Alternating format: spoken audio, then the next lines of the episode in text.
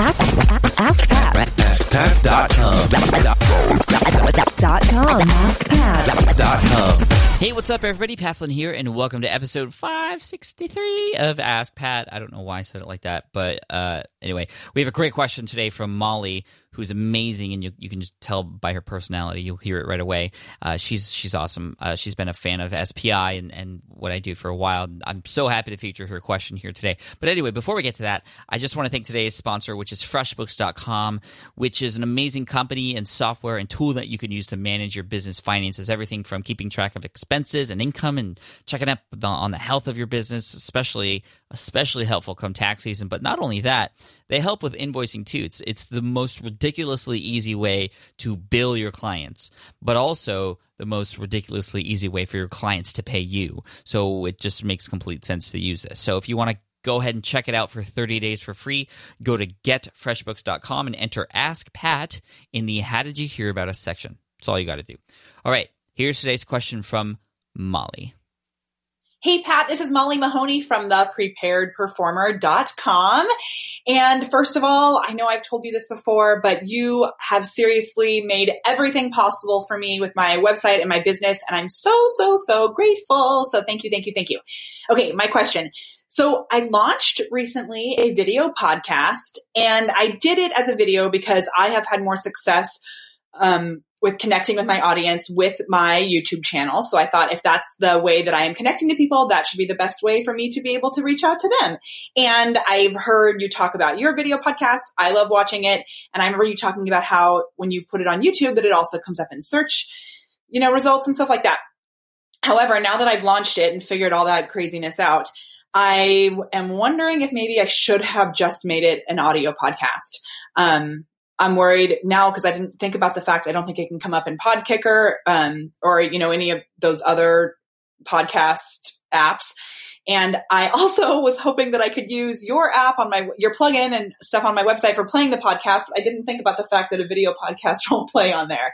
So I'm wondering now if I can have it as an audio podcast as well as a video podcast, or if that's weird, or if I should just start a new RSS feed for the audio version. Um, what do you think?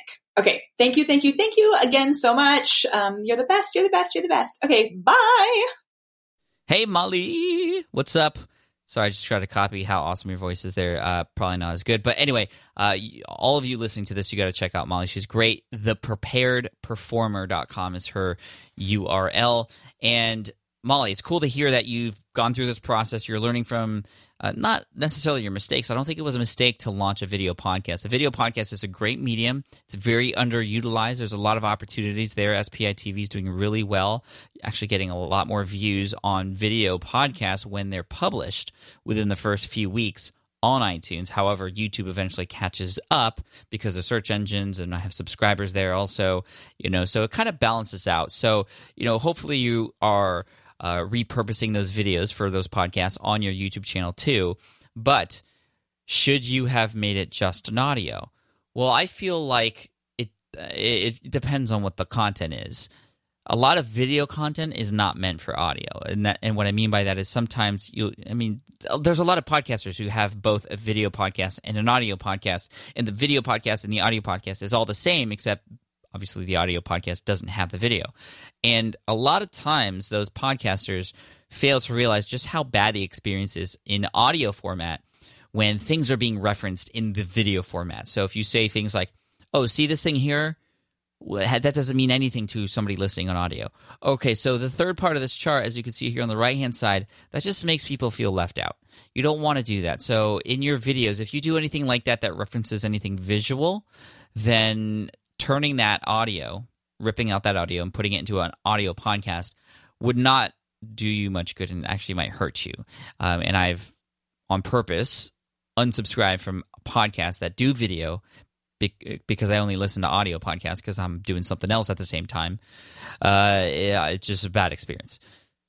However, there are some podcasters uh, podcasters out there that do an amazing job of doing it on video because they are great on video, like you are, Molly but they make sure to not reference anything visual, for example, or if there is something reference visual, they also uh, make sure that they say it in a way or follow it up with something that the audio listeners can pay attention to. And that's totally fine.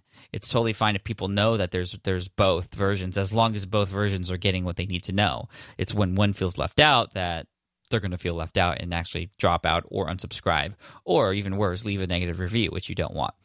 Now, some of those podcasters, for example, are Andrew Warner from Mixergy, uh, Jaime Tardy from Eventual Millionaire. They do their interviews over video, but then they rip out the audio, and then they have an extra way to get exposure in iTunes through a separate RSS feed. So that's exactly what happens. So there's an RSS feed for the video, and there's an RSS feed for the audio.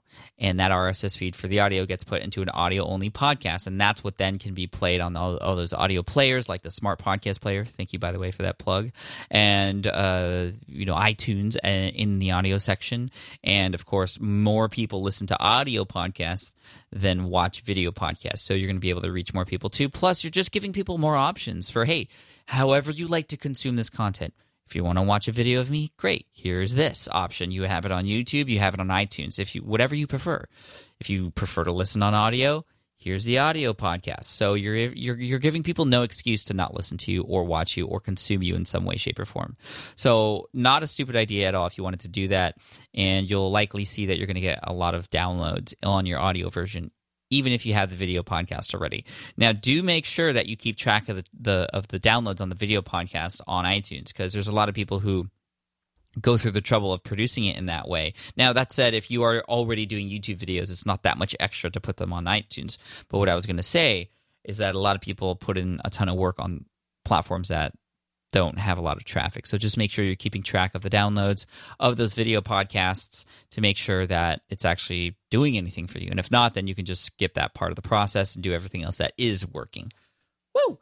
Molly, you're awesome. Thank you so much for bringing the energy. I think it kind of filtered down into me, into my answer for you today. So I hope this answers your question and, and makes you happy because you've been an awesome supporter of what I do. And I just want to continue to support you and serve you too, Molly. So in addition to that, of course, I'm going to send you an Ask Pat t shirt totally. And I look forward to uh, hearing about how things go and continuing to serve you down the road. So thank you so much, Molly. I appreciate you.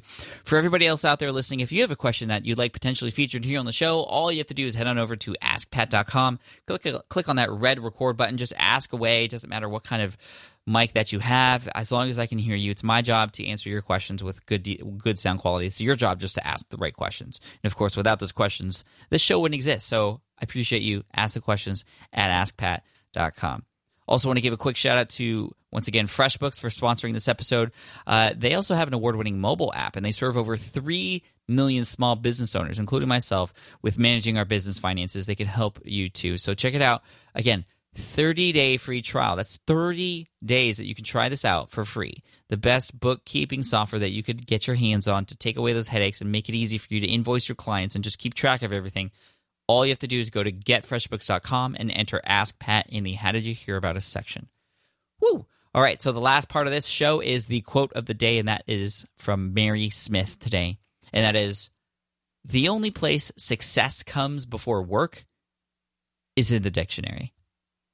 Boom. Cheers, take care, and I'll see you in the next episode of Ask Pat. Thanks, guys.